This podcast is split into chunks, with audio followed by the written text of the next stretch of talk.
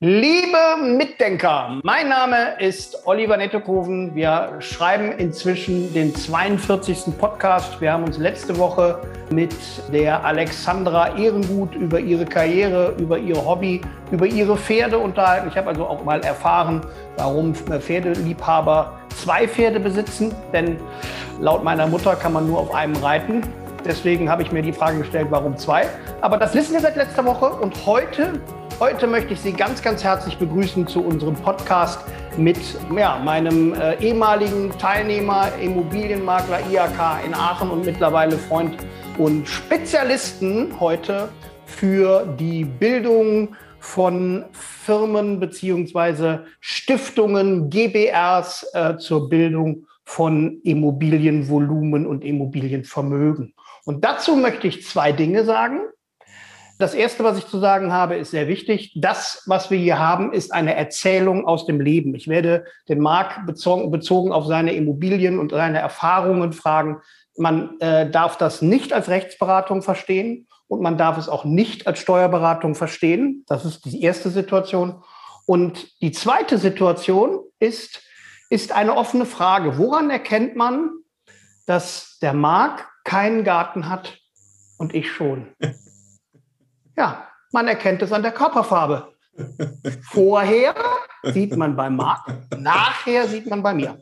Herzlich willkommen, mein Freund und einer der besten Makler überhaupt in Aachen, Europa und der östlichen Hemisphäre, Marc Sommer.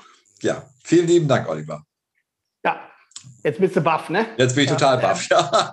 Wir werden natürlich nachträglich äh, ein bisschen aus den Komplimenten rausschneiden, das muss man ganz klar sagen. Also man muss es auch nicht übertreiben. Du bist schon gut, aber so gut weiß ich jetzt auch nicht. Ja, ja, ich. Ähm, ähm, ja, ich bin erstmal ganz, ganz froh, dass das heute geklappt hat, der Termin. Die Zeit ist ja momentan für dich äh, sehr, sehr wertvoll. Man kann das äh, vielleicht verraten. Marc ist äh, seit neuestem wieder Vater, ist also jetzt zweifacher Vater von zwei reizenden Mädels und natürlich einer reizenden Frau, aber davon ist er kein Vater, sondern verheiratet.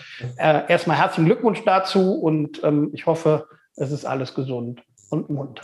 Ja, das ist es. Also vielen Dank für deine Glückwünsche und ähm, das ist auch der Grund, warum ich heute ausnahmsweise mal keinen Anzug angezogen habe, bzw. trage. Denn die kleine Maus liegt direkt nebenan. Also, werte Zuhörer und Zuseher, es kann durchaus sein, dass vielleicht mal ähm, das eine oder andere Kindergeräusch vorbeikommt. Und deswegen ist es einfach ein bisschen bequemer, eine kleine Maus im Schlafanzug bzw. Schlafsack durch die Gegend zu tragen und mit Milch zu verfüttern, wenn man mal keinen Anzug trägt. Deswegen heute ein bisschen legerer. Ja, ich glaube, es wird ja an deiner Kompetenz nicht schrauben, ob du Krawatte oder Einstecktuch trägst oder ähm, da in deinem Bällebad-T-Shirt sitzt. Das ist ja nicht schlimm. ja, also, äh, ich finde es einfach luxuriös, dass ihr ein Bällebad überhaupt zu Hause habt für Kinder. Ich finde es super. Ein Trampolin oder Rutsche, ja. ja. Swimmingpool. Das ist äh, ja toll. Herzlichen Glückwunsch erstmal dazu. Ja, vielen Dank. Ähm, aber äh, das Thema, was wir heute, heute ja beleuchten wollen und was bestimmt auch alle Makler und angehenden Makler, auch angehenden Immobilienbesitzer betrifft, ist das Thema Anlageimmobilien im weitesten und die Gründung einer Stiftung, einer GBR in, in Verbindung dessen damit. Ähm, ich bin auf dein Wissen aufmerksam geworden. Ja, jemand, der uns beide kennt, weiß, dass wir auch äh, regen Kontakt haben und telefonieren hin und wieder miteinander. Ich äh, lege mir ja Moment hin und wieder auch mal Anlageimmobilien zu und ähm, da sind wir auf das Gespräch gekommen und dann hast du gesagt, hör mal, wenn du eine Anlageimmobilien hast, dann muss er auf jeden Fall eine Stiftung gründen. Ja, nee, nee, ja, ganz, hab ganz. Ich dann getan. Ja, Habe ich noch nicht getan. nee, ganz so ist es ja nicht. Also die Stiftung ist ja ein äh, grundsätzlich anderes Konstrukt. Also wenn es nur darum geht, Immobilien irgendwie zu halten und das möglichst mit einem gewissen Steuervorteil zu versehen, ähm, da reicht eine vermögensverwaltende GmbH. Die ist vielleicht sogar an der Stelle interessanter, weil du eine höhere Flexibilität hast. Du bist dann äh, im besten Fall geschäftsführender Gesellschafter und auch alleiniger Gesellschafter und kannst äh, nach freiem äh, Willen disponieren. Du kannst das Vermögen auch wieder aus der GmbH herausnehmen. So einfach ist es mit der Familienstiftung nicht. Der Hintergrund einer Familienstiftung ist es, langfristig, über Generationen im besten Fall, Vermögen zu sichern. Ja? Es ist auch kein Steuersparmodell. Sie ist eine Körperschaft steuerlich gesehen. Das heißt, du zahlst ähm, auf die Gewinne der Stiftung 15 Prozent äh, Körperschaftssteuer zuzüglich ähm, Solidaritätszuschlag. Und das war's. Dann hast du noch einen kleinen Freibetrag. Das ist natürlich erstmal interessant, 15 Prozent ähm, stark vereinfacht äh, Körperschaftssteuer, als, also wohlgemerkt als vermögensverwaltende Familienstiftung. Wenn sie jetzt eine Gewerbeeinheit hätte, wäre sie genauso wie eine GmbH dann auch mit der Gewerbesteuer zu belastet. Das fällt aber bei einer Vermögensverwaltung außen vor. Hat eine GmbH aber auch. Also soweit kaum Unterschiede dass du noch. Also, äh, äh, Entschuldigung, wenn ich immer noch ins Wort falle, aber ja, ich, immer rein damit. Ich übernehme jetzt mal die, die Position dessen, der äh, im Auto sitzt und denkt: Hä, was? Moment, wovon redet der jetzt? Äh, ja. wo, ganz langsam. Also, wir machen es mal konkret. Ich bin ja Geschäftsführer, Geschäftsführender Gesellschafter, Sie bringen mich schon durcheinander, Geschäftsführender Gesellschafter einer GmbH, aber der GmbH ähm, gehört ja keine Immobilie. Die Immobilie gehört mir ja privat. Und wir beide mhm. sind darüber ins Gespräch gekommen, so hat es ja begonnen dass genau. ich mir die Frage gestellt habe, wenn ich das Ganze mal vererbe, ja, vielleicht hat meine Tochter dann, keine Ahnung, in London einen Popstar kennengelernt oder keine oder in ähm, Holland jemanden mit Holzklocks oder wie auch immer, sondern will nicht mehr nach Gerolstein zurück und ähm, verkauft den ganzen Schmudern hier. Ähm, das ist natürlich, das wäre nicht schön, wenn wir das da, wenn wir das dafür ähm, gemacht hätten. Und ähm, das zu verhindern, ist erstmal finde ich, ein sinnvoller Ursprung, eine, eine Stiftung zu gründen. Zu den genau. äh, steuerlichen Situationen kommen wir gleich, aber genau. das erstmal ist, ähm, man, man kann ähm, eine Stiftung gründen, um Kapital zu vermehren, um ja. anzuhäufen, ja. um diese Firma mit Immobilien zu bestücken und diese die, und die Immobilien jemandem zu vererben und ihm nicht die Möglichkeit geben, sie sofort zu Geld zu machen. Das ist ja erstmal der erste Vorteil. Genau, das, das, das Vererben ist schon der erste Punkt. Eine GmbH, nochmal um das kurz auf, aufzugreifen, gehört ja immer irgendjemandem. In diesem Fall mhm. dir. Mhm. Eine Familienstiftung ist eine eigene Körperschaft. Die gehört sich selbst. Das heißt, mhm. wenn du eines Tages, wie auch immer, Vermögen in die Stiftung bringst, gehört dieses Vermögen für immer der Stiftung. Und mhm. du bist als Stiftungsgeber oder als Vermögensreingeber raus aus der Nummer. Das Vermögen gehört dann für immer der Stiftung. Du bist dein Vermögen los. Das ist schon mal der erste signifikante Punkt. Bei der GmbH kannst du immer noch sagen, wenn du, wenn du 20 Jahre weiter bist und deine Tochter wirklich oder unsere Kinder wirklich irgendwie der Meinung sind, sie müssen dem Backwaren 2 hinterher rennen, kannst du immer noch sagen, ich löse die GmbH wieder auf, verkaufe alles und, und verschenke mein Vermögen an meinen Nachbarn. Das ist mhm. bei einer Familienstiftung nicht der Fall. Du gibst das Vermögen aus der Hand in die Stiftung und die Stiftung ist im Grunde eine eigene Rechtspersönlichkeit. Muss, gedanklich musst du es so vorstellen. Aber du, könntest, du könntest doch die äh, Immobilie in die Stiftung geben und du, ja. du, könntest, wenn du so wolltest, könntest du auch wieder aus der Stiftung rausnehmen. Nein, nein, nie wieder. Nie wieder. Du gibst das Vermögen in die Stiftung und darin ist es gekapselt. Was die Stiftung machen könnte, da kommt es darauf an, wie du die Stiftungssatzung ausgestaltest, als derjenige, der die Familienstiftung gründet. Könnte die Stiftung sagen, ich verkaufe jetzt alle Immobilien in Deutschland und kaufe welche in Belgien, in den USA, oder ich kaufe Aktien oder ich kaufe Rentenpapiere, mhm. wenn ich jetzt von der vermögensverwaltenden Stiftung Wer ausgehe. Wäre, wäre da entscheidungsberechtigt, das zu tun in der Familienstiftung? Wenn du die Stiftung gründest, gibt es die Vorgabe, dass du eine Stiftungssatzung erstellst. Und da musst du halt im ersten Schritt einen Vorstand bestimmen. Das ist in der Regel dann derjenige, der die Stiftung gegründet hat. Also wieder zurück auf, mich, auf meine Person. Wer könnte das entscheiden? Der könnte, der, ich bin derjenige, der die Stiftung gründet. Aus der Stiftung heraus verkaufen. Ja, die, Stiftungs, die Stiftungssatzung, äh, ja, Moment, äh, also gehen wir mal, äh, wir machen mal ein paar Sprünge. Ich gründe die Stiftung, jetzt im, im, im mhm. Schnellschritt. Ich gründe die Stiftung. Es kommen Immobilien in diese Stiftung. Wie man das macht oder wie ich es machen würde, erkläre ich auch gleich noch. Es sind Immobilien in der Stiftung drin. Mhm. Ich habe den Stiftungsvorstand bestimmt. Oh, oh, welch Wunder, das bin ich. Ja. Mhm. Und jetzt kann ich sagen, um eine runde Zahl zu machen, ich habe 10 Millionen Euro an in der Stiftung und die verkaufe ich jetzt, weil ich der Meinung bin, ich muss mit dem Geld was anderes machen. Dann habe ich mich aber schon mal gefesselt über die Stiftungssatzungen. Da muss festgelegt werden, was mit dem Vermögen passieren darf. So, jetzt kaufe ich beispielsweise für 10 Millionen Euro Aktien von BASF, meinetwegen, um irgendetwas zu nennen. Das kann ich mhm. machen als Stiftungsvorstand. Was ich nicht machen kann, ist, ich habe jetzt 10 Millionen Euro Vermögen in der Stiftung, in, in Bargeld in, als Beispielfall. Äh, und ich also nur mein, Immobilienvermögen? Mhm. Ja, egal welches Vermögen ich habe, ist völlig egal. Mhm. Ich kann, wenn ich jetzt die Immobilien verkauft habe und ich habe jetzt 10 Millionen Cash, kann ich diese 10 Millionen Euro nicht auskehren an die äh, Familie oder ansonsten irgendjemanden. Das geht nicht. Nochmal, das ist ganz wichtig, das Vermögen ist gekapselt und sicher in der Stiftung. Und das ist das, auch der Sinn der Stiftung. Ne? Das ist der Sinn. Du kriegst das Vermögen nicht mehr raus.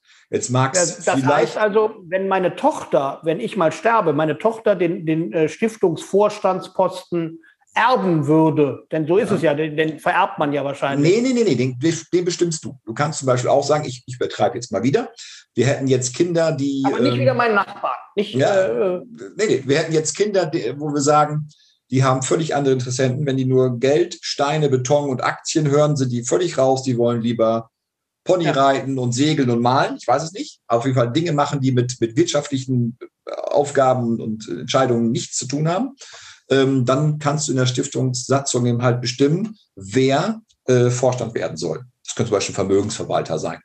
Das könnte zum Beispiel eine, eine Man könnte denen auch einen monatlichen Obolus zukommen lassen. Ja, die, die werden auf jeden Fall Geld dafür nehmen. Das ist keiner arbeitet für lau. Und vor allem dann, also man, man könnte sagen, das, das, Immobilienvolumen bleibt ja in der Stiftung. Genau. Und aus der Stiftung heraus kriegt meine Tochter äh, eine, genau. monatliche, äh, eine monatliche Zahlung von X. Genau. Deine, mhm. deine äh, Tochter ist dann ein sogenannter Destinatär. Das ist jemand, der mhm. das Vermögen oder, oder Teile des, äh, der Gewinne, die die Stiftung erzielt, erhält.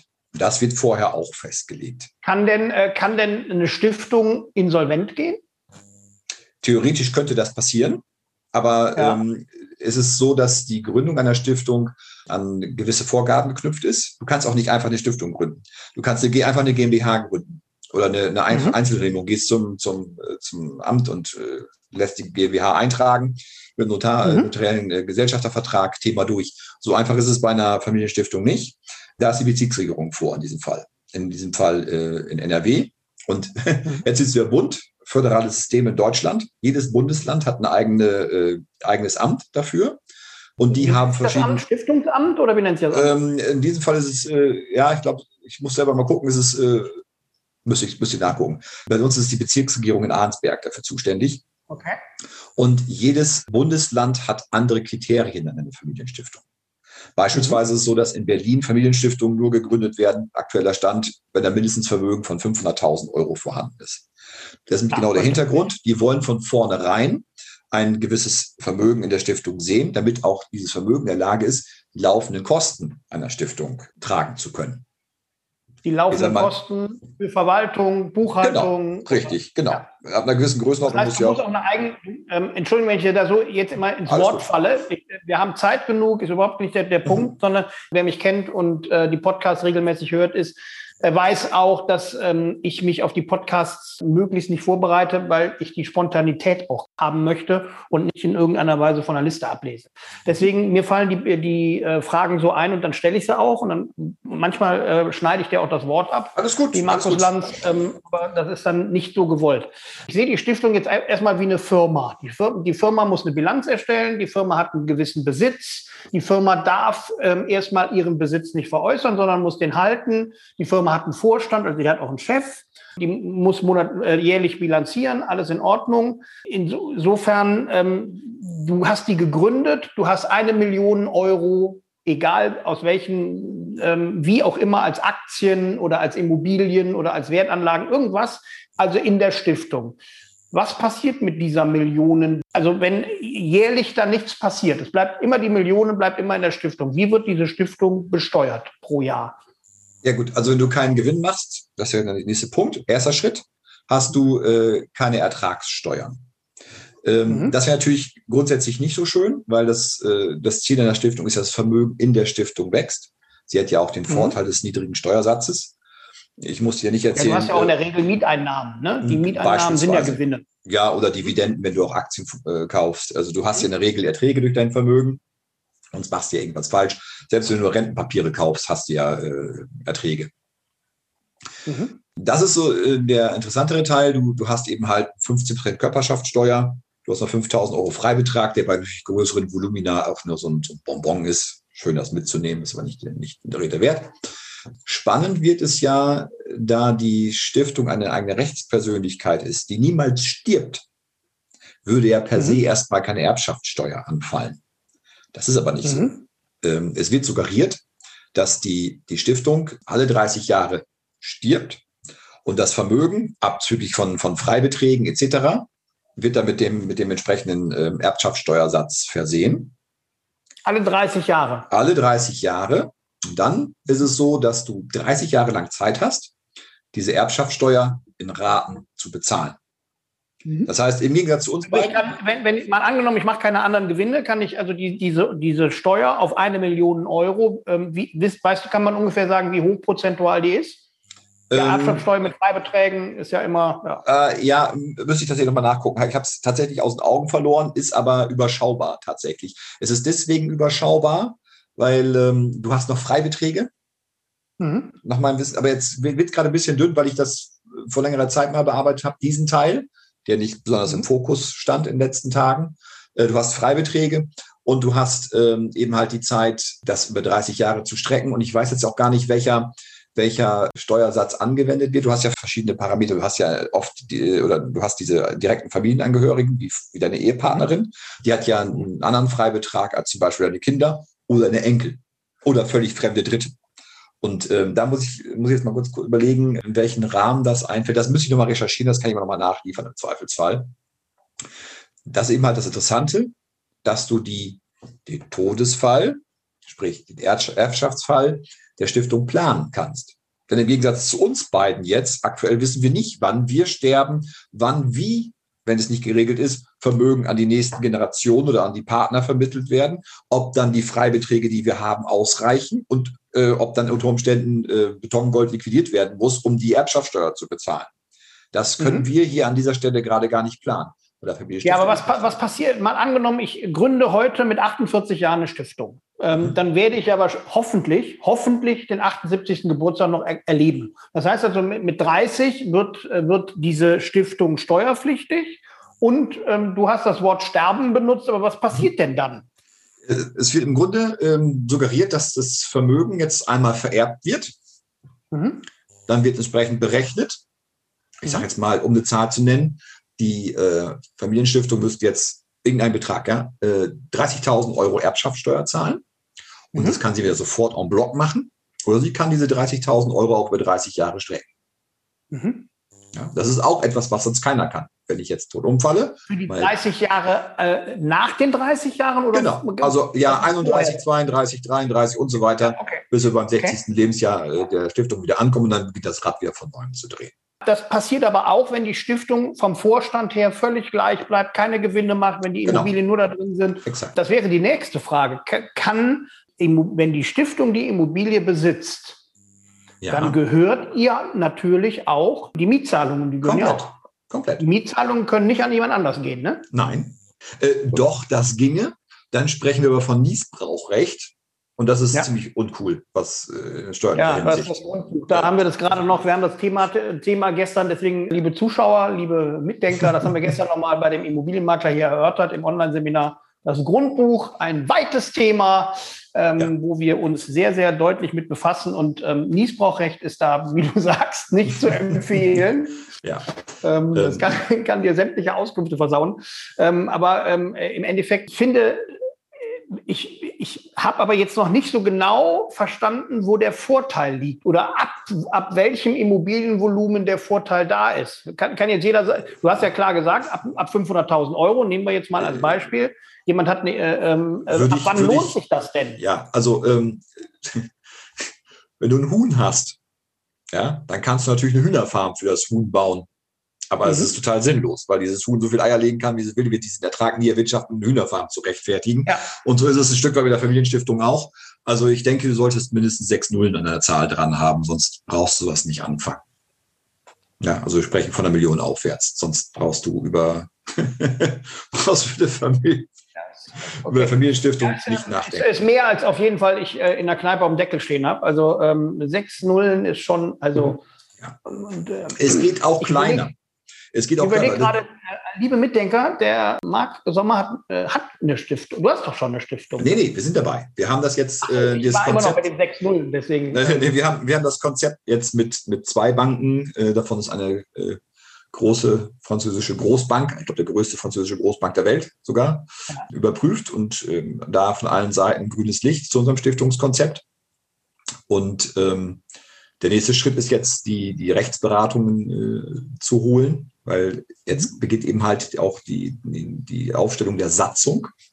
Und mhm. wenn ich, wenn ich in der Satzung jetzt hinein, in die Satzung jetzt hineinschreiben würde, die Stiftung darf nur Immobilien in Aachen kaufen, beispielsweise, mhm. dann ist das so. Mhm.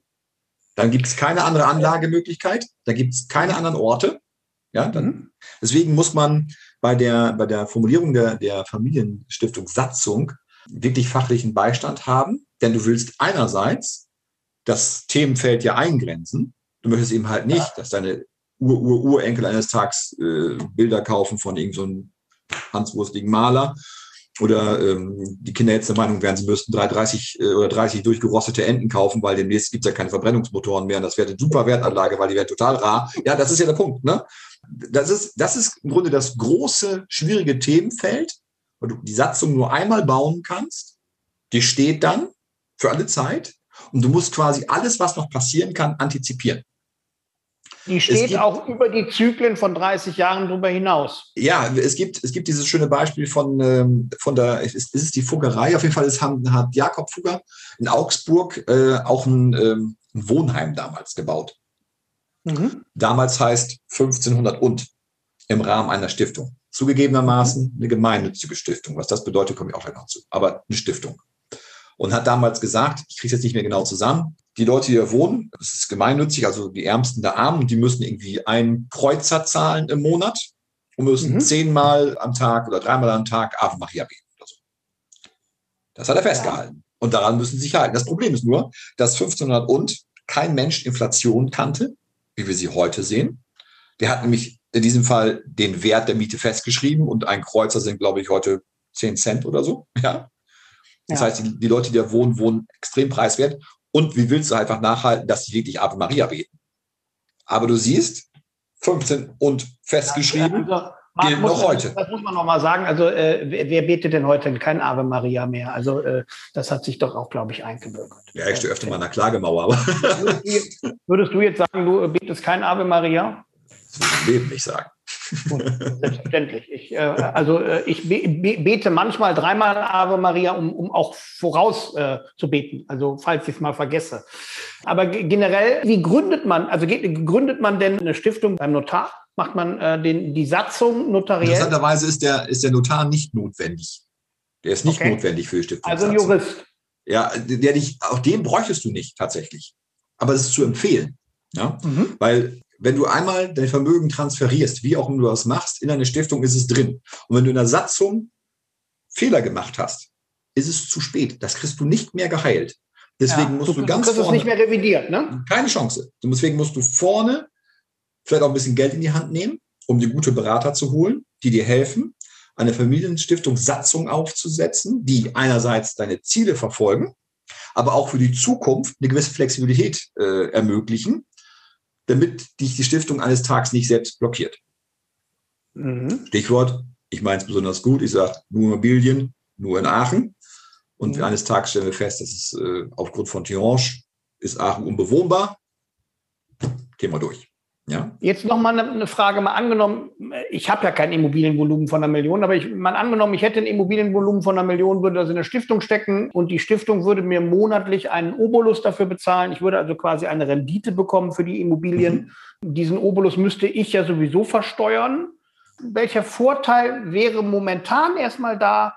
Keiner. Ähm, keiner. Gar keiner. Def Außer, dass meine keiner. Tochter das dann nach, nachher nicht verhökern kann. Genau. Ähm, also der Hintergrund ist der, die, äh, machen wir es ganz einfach, die Familienstiftung zahlt 15 Prozent Körperschaftssteuer mhm. und schüttet das Geld an dich aus. Mhm. Dann ist es eine, eine, eine, Gewinnausschüttung und die musst du mit 25 Prozent Abgeltungssteuer plus äh, Soli bedienen. Ja, so. die, muss, die muss ich auf jeden Fall in meiner Steuererklärung äh, jährlich angeben. Ne? Genau, stark vereint, ja, wobei ähm, die Stiftung. Das ist ja ungefähr wie bei einer GmbH auch. Wenn in einer GmbH genau. das, äh, das ist eins zu eins das Gleiche. Nennst, musst du den auch versteuern. Ist eins zu eins das Gleiche. Ist, äh, ja. Die GmbH hat die gleich, äh, bei der GmbH ist es noch ein bisschen anders. Da hast du, wenn sie gewerblich ist, auch die Gewerbesteuer. Aber die hast du ja bei der Vermögensverwaltung, der Familienstiftung nicht.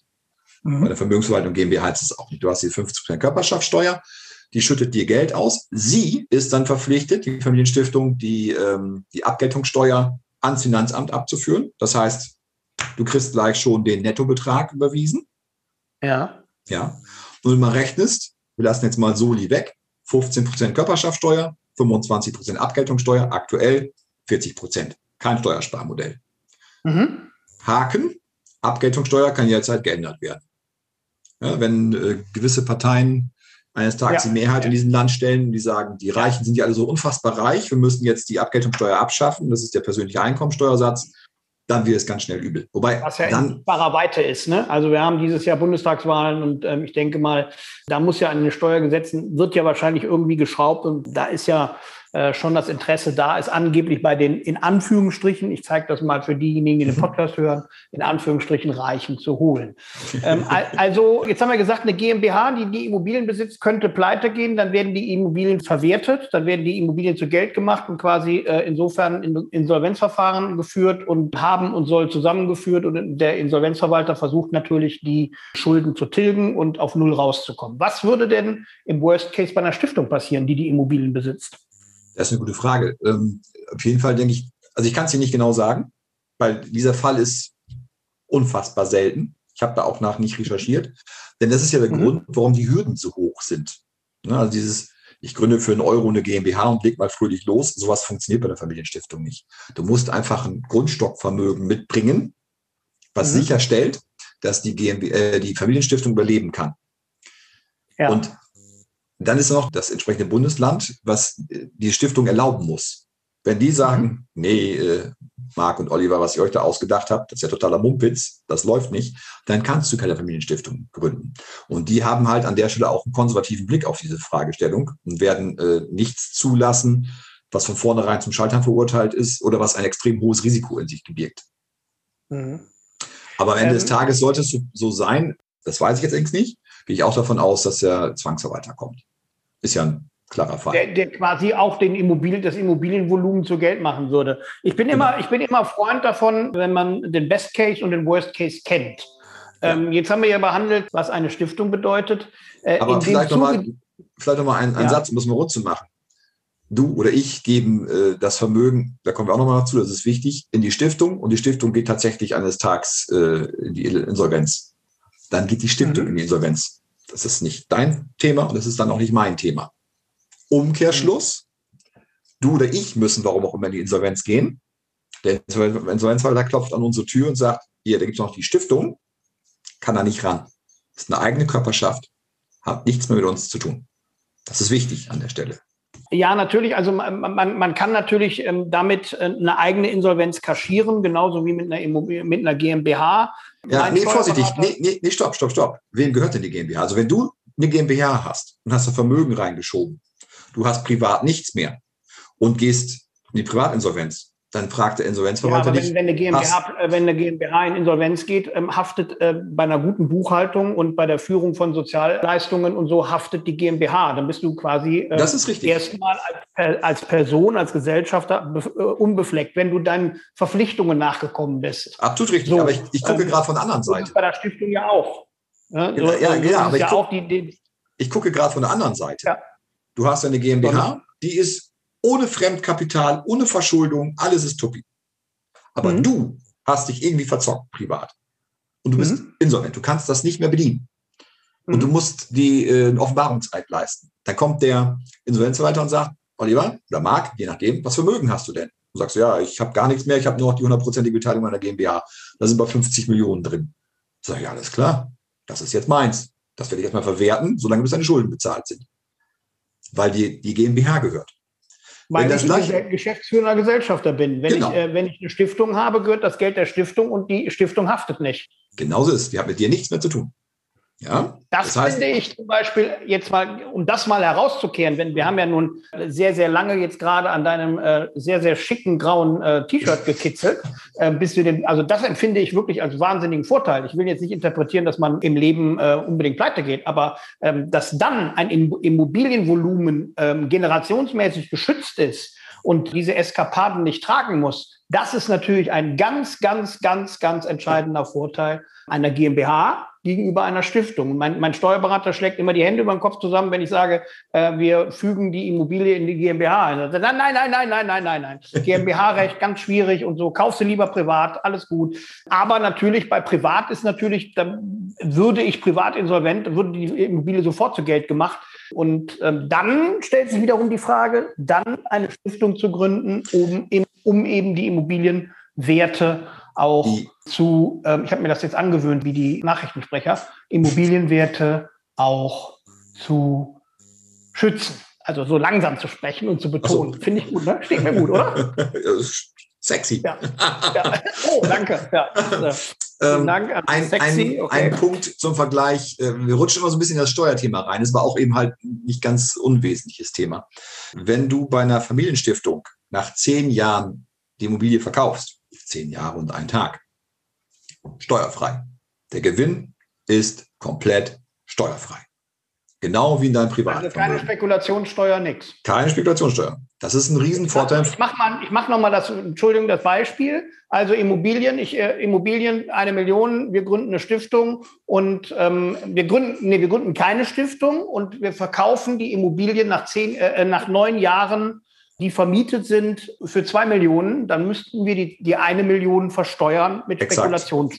Genau so. Das ist der eine Punkt. Der zweite ja. Punkt ist, wir machen dasselbe mit einer Stiftung. Die Immobilien fließen in die Stiftung, die Stiftung vermietet, die Stiftung verkauft nach neun Jahren mhm. und zahlt keine Spekulation. Doch, doch, doch, doch. Es ist der gleiche Zeitraum wie im Privatleben. Aber ja. gehen, wir mal, gehen wir mal zur GmbH. Du hast eine vermögensverwaltende GmbH, wo du alle Immobilien drin hast und die verkauft ja. jetzt eine Immobilie von einem Wert einer Million für zwei. Mhm. Dann müsste sie diesen Gewinn grundsätzlich versteuern. 100 Prozent, ja. So, sie kann eine 6b-Rücklage machen. Das heißt, dieser, dieser Spekulationsgewinn wird nochmal gekapselt. Mhm. Der muss dann in spätestens vier Jahren verbraucht werden. Was heißt das? In diesem, ich spreche immer nur von meiner GmbH, ist ja klar, sonst wären wir ja im Bereich Steuerberatung, was wir hier nicht machen. Ja? Mhm. Ähm, Nein, wir machen keine Steuerberatung und Steuerberatung, ganz deutlich zu sagen. Meine GmbH hat eine Million Euro an Immobilienwert.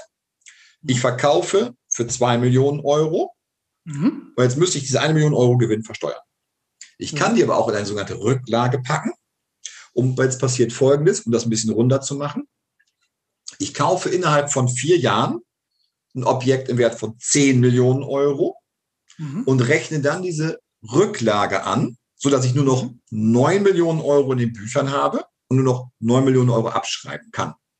Mhm. Mache ich das nicht, muss ich spätestens nach ich glaube, vier Jahren sind es bin auch kein GWH-Steuerexperte, diese Rücklage gewinnerhöhend auf, auflösen. Also du hast mhm. mit anderen Worten stark vereinfacht in der Familienstiftung die gleiche Möglichkeit der Spekulationssteuer, genau wie im Privatleben. Nämlich nach zehn Jahren kann ich es verkaufen oder kann die Stiftung das verkaufen. Was ein erheblicher Faktor ist bei, bei Spekulationsimmobilien und beziehungsweise Anlageimmobilien. Genau.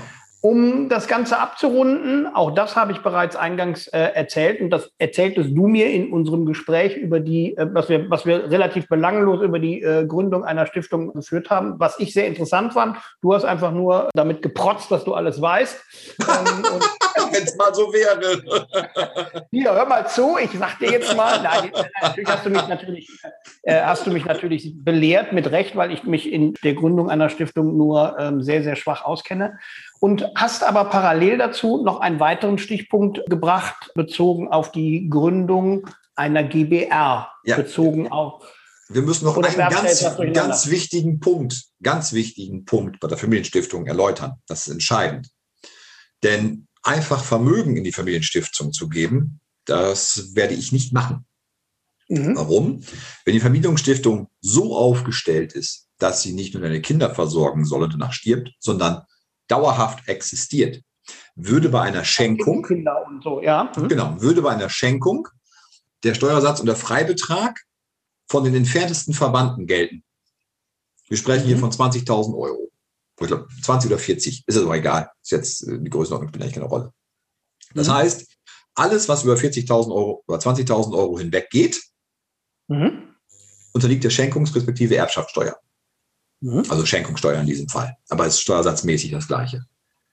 Also irgendwas in die Familienstiftung geben, das werde ich nicht machen. Also ich spreche jetzt wieder von mir, ganz eindeutig. Ja, wir sprechen immer nur das, was ich mache oder meine Familie macht und was du vielleicht mal machen willst. Ja, das ist ja das Thema. Mhm. Das heißt, das Immobilienvermögen, was in deiner oder meiner Hand liegt, wieder in die Stiftung verkauft. Das ist der mhm. entscheidende Punkt. Jetzt hat die Stiftung ja kein Geld, also gibst du ein Käuferdarlehen aber du verkaufst das Vermögen. Du verschenkst es nicht. Verschenkst du es, hagelt dir die Schenkungssteuer da rein, dass dir äh, Hören und Sehen vergehen. Das kann mhm. nicht das Thema sein. Du verkaufst also gegen ein Käuferdarlehen und die Stiftung zahlt dir dann aus den Mieterträgen die Tilgung. Mhm. Dann gestaltest du das noch möglichst so aus, dass der, der Zinsteil dieses Darlehens marktgängig ist. Das heißt zurzeit sehr gering. Wenn man bedenkt, dass ja du auf deinem Konto mittlerweile Negativzinsen hast, äh, mhm. bei größeren Geldvolumina, kann der Zinssatz also durchaus überschaubar sein. Auch da, Achtung, Rechtssteuerberatung einbinden. Mhm. Und äh, der größte also Teil ist. Steuerberatung sehe ich auch so, ja. Mhm. Genau. Und Stichwort, der größte Teil ist Tilgungsleistung. Tilgungsleistungen mhm. sind ja per se steuerfrei. Ne? Wenn ich jemandem Geld mhm. leihe und er zahlt es mir zurück, steht da kein Gewinn, gibt es also auch nichts zu versteuern. Was du versteuern müsstest, wäre eben halt der Zinsertrag aus diesem Verkäuferdarlehen. Mhm. Punkt Nummer zwei. Du könntest das Darlehen jetzt auch so gestalten, dass du nicht feste Zahlungsziele vereinbarst, sondern dem Vorstand der Stiftung erlaubst, dann zu zahlen, wenn es die wirtschaftlichen Umstände erlauben. Ja. Ich halte das jetzt mal extra vage. Warum machst du das?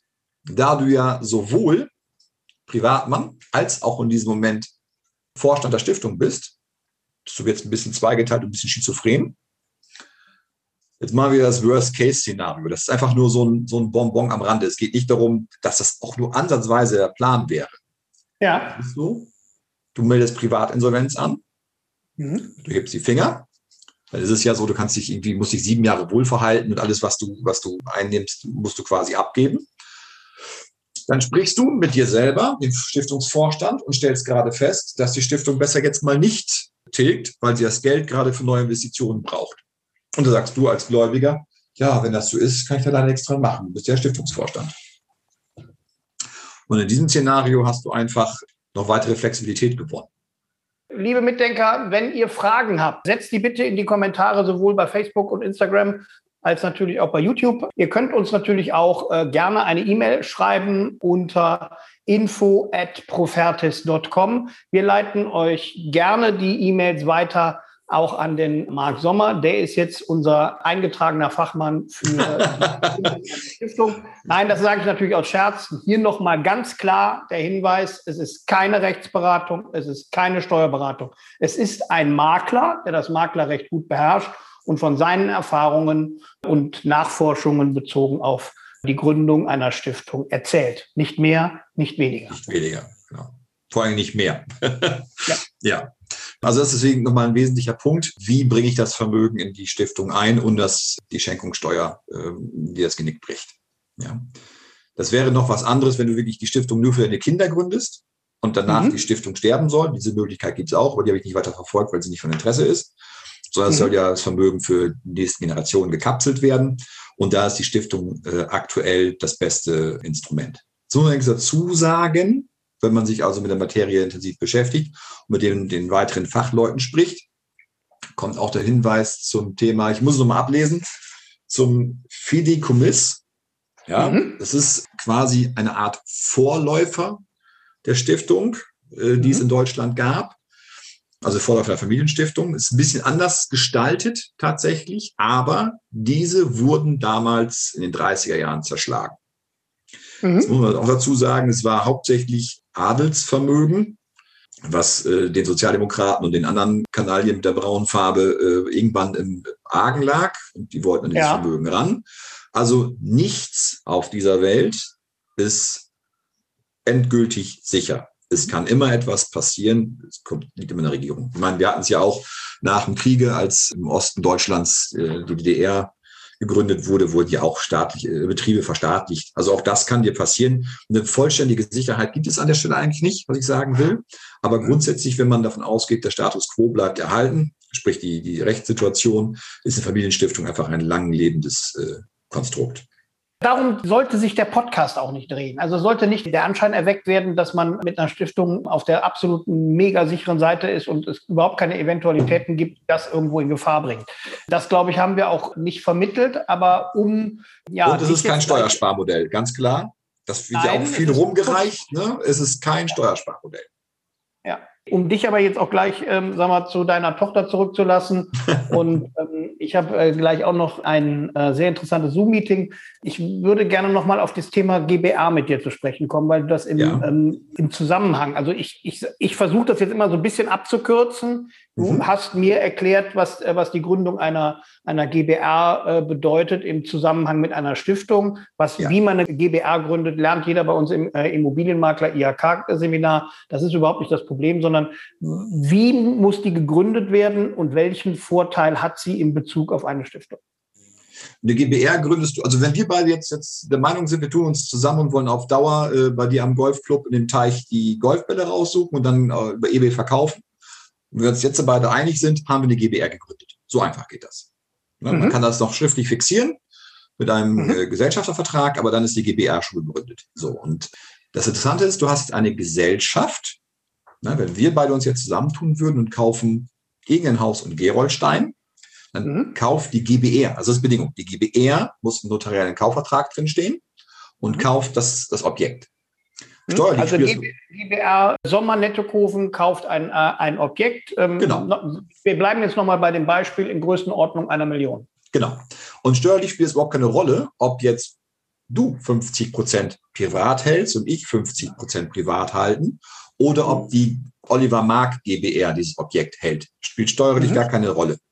Interessant ist aber Folgendes. Jetzt hält eine Gesellschaft dieses Objekt.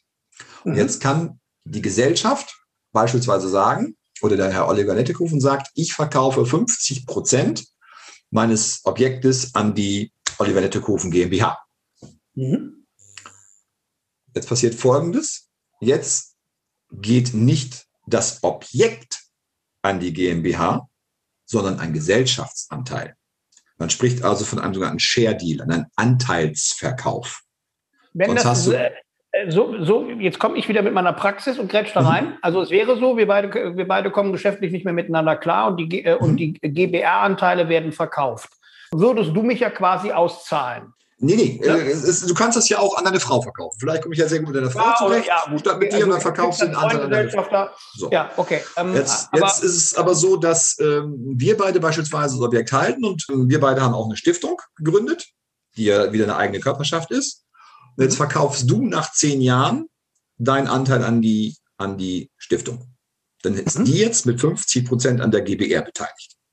Wir sprechen von einem Share Deal. Ja? Wir verkaufen einen Gesellschaftsanteil. Ja. Weitere fünf, beziehungsweise zukünftig vielleicht zehn Jahre später, verkaufe ich den Rest. Mhm. Dann ist für diesen Share Deal, weil eine Gesellschaft verkauft wurde und keine Immobilie, Gut, die Gesellschaft hat nur diese Immobilie, aber es ist eine Gesellschaft verkauft worden, keine Grunderwerbsteuer angefallen. Du sparst dir 6,5 Prozent Grunderwerbsteuer. Aber Achtung, bislang ist es so, ich merke es mir ganz grob, es sind Nachkommastellen. Du darfst jetzt maximal 95 Prozent an jemand anders verkaufen und ja. brauchst, ich meine, fünf Jahre später die anderen fünf Prozent. Gibt es ja. da Differenzen? Verkaufst du mehr als 95 Prozent? Verkaufst du früher die anderen, den anderen Teil, wird nachträglich die Grunderwerbsteuer fällig. So. Deswegen sind die Objekte, die, die meine Frau und ich zusammenhalten, in eine GBR geschoben worden. Damit wir, weil das Ziel ist ja nach wie vor das gleiche. Die Dinge, die wir auch gemeinsam gekauft und die wir investiert haben, wollen wir auch eines Tages in die Stiftung bringen. Aber in diesem Konstrukt ersparen wir uns einfach die Grunderwerbsteuer. So. Und ich muss ja nicht sagen, was 6,5 Prozent bedeuten. Nein, nein, ihr seid ja, sag mal, in NRW noch ähm, etwas ja, negativer dran als wir mit der Grunderwerbsteuer. Also insofern verstehe ich das richtig. Also du kaufst ein Objekt und kaufst dieses Objekt direkt mit der, mit der Müller, äh, mit der Sommer, Sommer und Sommer GBR. Ansonsten, genau. wenn du es nachher überschreibst, wird ja nochmal Grunderwerbsteuer fällig. Genau also so kaufst du sofort damit. Genau. Ähm, dieses Immobilienvolumen fügst du nachher, würdest du nachher in eine Familie einfügen. Genau. Dann würde aber noch, würde normalerweise, wenn du also das Grundbuch nochmal umschreibst, wird auch nochmal Grunderwerbsteuer fällig. Nee, die Gesellschaft hält dann ja schon. Die Familienstiftung hält dann ja schon die, die GBR und ist ja hundertprozentige mhm. Eigentümer. Also Grunderwerbsteuer okay. wird dann an der Stelle. Das heißt also, das Grundbuch würde nicht umgeschrieben. Das ist jetzt eine gute Frage, es wird auf jeden Fall keine Grunderwerbsteuer fällig. Okay. Das ist, das ist äh, ähnlich, glaube ich, bei, äh, jetzt lass mich nicht lügen, dass äh, diese Frage noch nicht im Detail bearbeitet, aber wenn wenn deine Tochter deine Immobilien erben, glaube ich, sind die auch grunderwerbsteuerfrei.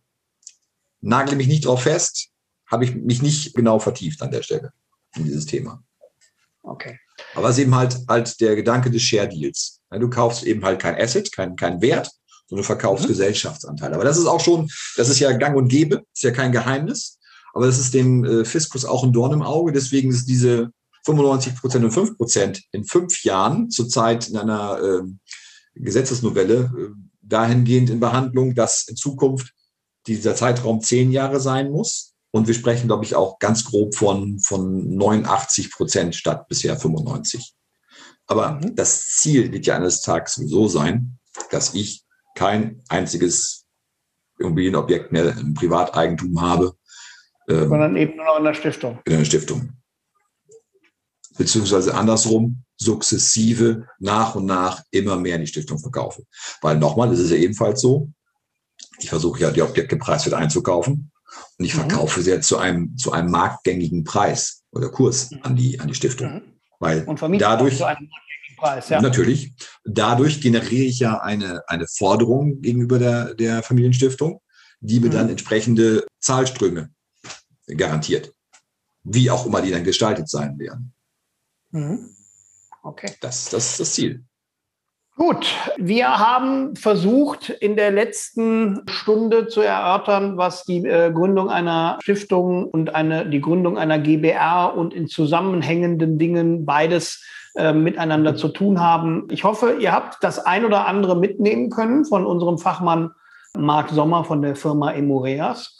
Immer interessant mit dir zu sprechen, Marc. Wenn ihr noch weitere Fragen haben solltet zu der Situation einer Gründung einer Stiftung, einer Gründung einer GBR, einer Gründung einer GBR in Verbindung mit einer Stiftung, dann schreibt uns kurz eine E-Mail. Wenn ihr das präzise beantwortet haben wollt, setzen wir uns auch gerne nochmal mit Marc Sommer zusammen und machen nochmal einen Podcast. Dieser Podcast sollte euch eigentlich nur mal Denkanstöße geben. Wie gesagt, ich wiederhole es gerne nochmal, es ist keine Rechtsberatung, es ist keine Steuerberatung, sondern es ist insofern eine... Ist auch keine Anlageempfehlung. Nein, es ist auch keine Anlageempfehlung, das hast du deutlich, äh, deutlich Also im Grunde hast du eigentlich nur Folgendes gemacht. Du hast mich mal so ein bisschen ausgehorcht, was meine Familie mit dem Vermögen macht. Gut. Wir entlassen jetzt unseren lieben Immobilienmakler Marc Sommer zu seiner Tochter und mich in den nächsten Termin. Ich bin ähm, wirklich sehr, sehr froh, immer wieder mit dir in Kontakt zu sein und mit dir diese Gespräche führen zu können, die sehr viel Fundament haben und insofern hoffentlich euch alle da draußen einen Mehrwert verschaffen. Ich wünsche dir erstmal alles erdenklich Gute für deine kleine, neue, vierköpfige Familie. Das ist ja noch nicht so lange. Und äh, ich denke, Dankeschön. wir werden ähm, auf jeden Fall nochmal, unsere Wege werden sich jetzt in diesem Sommer bestimmt nochmal kreuzen, bezogen auf eine Zigarre oder ein Grillsteak oder irgendetwas ähnliches oder ein Grillsteak mit einer Zigarre oder eine Zigarre ohne Grillsteak, wie auch immer. Ähm, wir bleiben auf jeden Fall in Kontakt. Bleibt uns gewogen, klickt äh, diesen Podcast weiter an, abonniert den Kanal bei YouTube. Äh, wir würden uns wahnsinnig freuen, wenn ihr diesbezüglich weiter an uns Interesse habt. Marc, äh, bleibt gesund. Corona ist ja, ja hoffentlich bald vorbei und hoffentlich Geschichte. Und dann rocken wir gemeinsam nochmal den Immobiliendschungel von Aachen. Lass es dir gut gehen. So machen wir es. Vielen Dank. Alles Gute dir. Okay, das letzte Wort hast du. Ja, das ist alles gesagt. Also, okay. Vielen lieben Dank, Oliver. ja. Einen schönen restlichen Tag, eine schöne restliche Woche und weiterhin viel Erfolg für euch alle. Bis dann. Tschüss. Ja, liebe Mitdenker, manchmal ist es so im Leben, manchmal muss man auch nach einem guten Aufschlag nochmal den Ball auftitschen und nochmal zuschlagen. Ja, genau. genau. Nicht, nicht zuschlagen, nicht, das ist nicht Inhalt dieses, nicht Inhalt dieses Podcasts, aber ähm, äh, ähm, mein Freund und Immobilienmakler, äh, also nicht mein Immobilienmakler, aber äh, äh der Immobilienmakler Marc Sommer hatte das Gefühl, euch nicht ausreichend informiert zu haben und gewisse Fragen nicht beantworten zu können. Und ihr wisst das aus meinen Seminaren, diejenigen, die mich aus meinen Seminaren kennen, auch mir passiert das hin und wieder mal. Und dann werde ich in der Pause immer aktiv, insofern, dass ich Dinge auch recherchiere und dann auch schnell eine Antwort nachliefere. Und genau so ist das hier auch der Fall. Und ja, wir nutzen jetzt einfach nochmal eure Zeit und meine Zeit und liefern die nicht vorhandenen Antworten von eben nach. Mein lieber Marc, du hast das Wort. Ja, nochmal vielen Dank. Also was, was ich nochmal äh, vorweg schicken möchte, ist, die Familienstiftung ist auch interessant, braucht nicht bilanzieren im Gegensatz zur GmbH. Eine einfache Einnahmenüberschussrechnung reicht. Und das ist natürlich auch ein Novum. Das ist ja sonst für einen Kaufmann gar nicht möglich, aber eine gewissen Größenordnung. Bei der Familienstiftung gibt es diese Größenordnung nicht. Sie kann bis zu einem wahnsinnig hohen Vermögen einfach weiter mit der Einnahmenüberschussrechnung arbeiten. Ist nicht unbedingt zu empfehlen, aber sie kann es. Das ist schon mal eine Vereinfachung ähm, mhm. im Rahmen der, der Buchhaltung.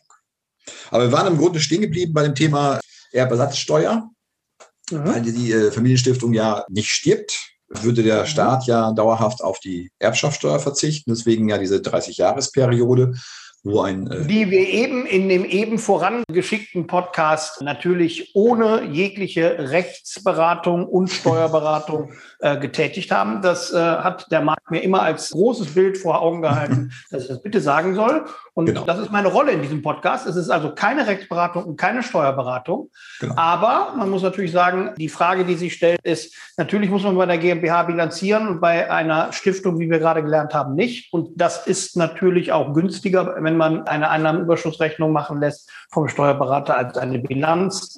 Ich persönlich bin aber immer Freund von Bilanzen, weil die auch äh, sehr verbindlich sind und auch sehr genau sind. Und bei einer Einnahmenüberschussrechnung kann sich jeder mal vertun. Deswegen ist die Frage, ist das ein Vorteil oder Nachteil? Aber wir haben es als Information nachgeliefert.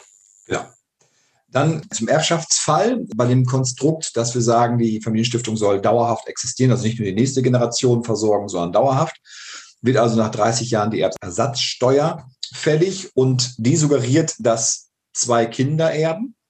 Diese beiden mhm. Suggerierten Kinder haben jeweils einen Freibetrag von 400.000 Euro. Also mal angenommen, es wäre jetzt ein Vermögen von 800.000 Euro in der, in der Familienstiftung zum Stichtag. Dann kann man für diesen 810.000 Euro Vermögen zweimal den Freibetrag abziehen, also 800.000 Euro abziehen, wären noch 10.000 Euro Vermögen drin die dann mhm. äh, gemäß Steuerklasse 1 zu versteuern werden. Da gibt es entsprechende Tabellen, das kann man sich anschauen mit verschiedenen Stufen.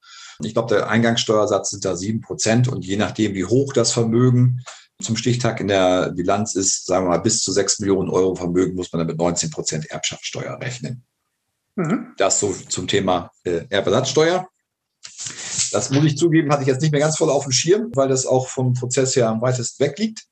Und mhm. wir haben wiederum diskutiert, wie es ist, Vermögen einzubringen in die Stiftung. Und wir haben ja gesagt, schenken ist keine gute Idee, wir sollten es lieber verkaufen.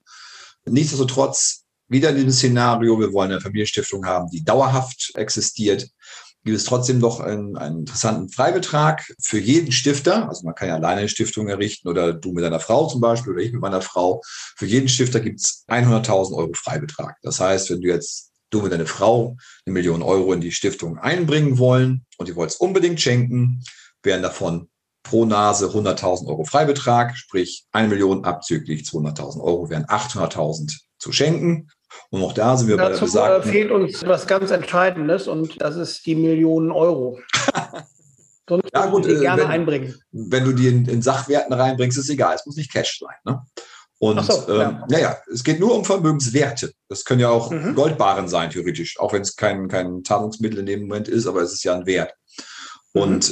Und diese 800.000 Euro müssen dann ebenfalls versteuert werden. Dann müsste man wieder einen Blick in die Erbschaft- und Schenkungssteuertabelle werfen, welche Steuerklasse gilt und äh, welches Volumen äh, da erreicht wird. Aber auch da ab 600.000 Euro bis 6 Millionen Euro liegst du um bei bei 19 Prozent. Mhm. Okay. Ja. Das sind mal die. Das die war der zweite Punkt. Wir haben ursprünglich mal verabredet, dass wir drei Punkte nachfügen. Und jetzt muss ich natürlich die Gemeinde auffordern, einen Tusch, denn was passiert jetzt? Jetzt kommt noch der dritte Punkt. Der dritte Punkt war schon. Das war der mit, den, äh, mit der Bilanzierung. Bilanzierung, Schenkungssteuer bei Einlage, Erbschaft oder äh, Ersatzsteuer bei figierten Todesfall der, der, der Stiftung. Okay, daran siehst du, dass ich so fasziniert war von dem, was du gesagt hast, dass ich äh, gewisse Dinge übersehen habe, von der Struktur her. Ja, liebe Mitdenker, jetzt ist wirklich Schluss. Es sei denn, der Marc Sommer hat noch andere Dinge vergessen und ihm fallen noch andere Dinge ein zu Stiftungen, GBRs und die Gründung etwaiger Unternehmen. Dann werden wir auf jeden Fall einen zweiten Podcast einberufen. Aber der Podcast bezogen auf die Gründung einer Stiftung und einer damit verbundenen GBR ist jetzt am Ende. Ich habe mich sehr gefreut, dass ich das noch mitbekommen konnte, denn das sind ja gravierende Vorteile für eine Stiftung, die absolut dafür äh, sprechen, eine eventuelle Stiftung zu gründen, wenn das Kapital dementsprechend äh, sein sollte oder eben die Immobilien vorhanden sein sollten. Ja, Marc, mir bleibt äh, immer nur derselbe Satz wie in den meisten Podcasts mit dir. Vielen Dank für die Zeit, vielen Dank für dieses Wissen, vielen Dank für den Support meiner Mitdenker. Und ja, wir bleiben in Kontakt. Liebe Mitdenker, ich hoffe, wir bleiben auch in Kontakt.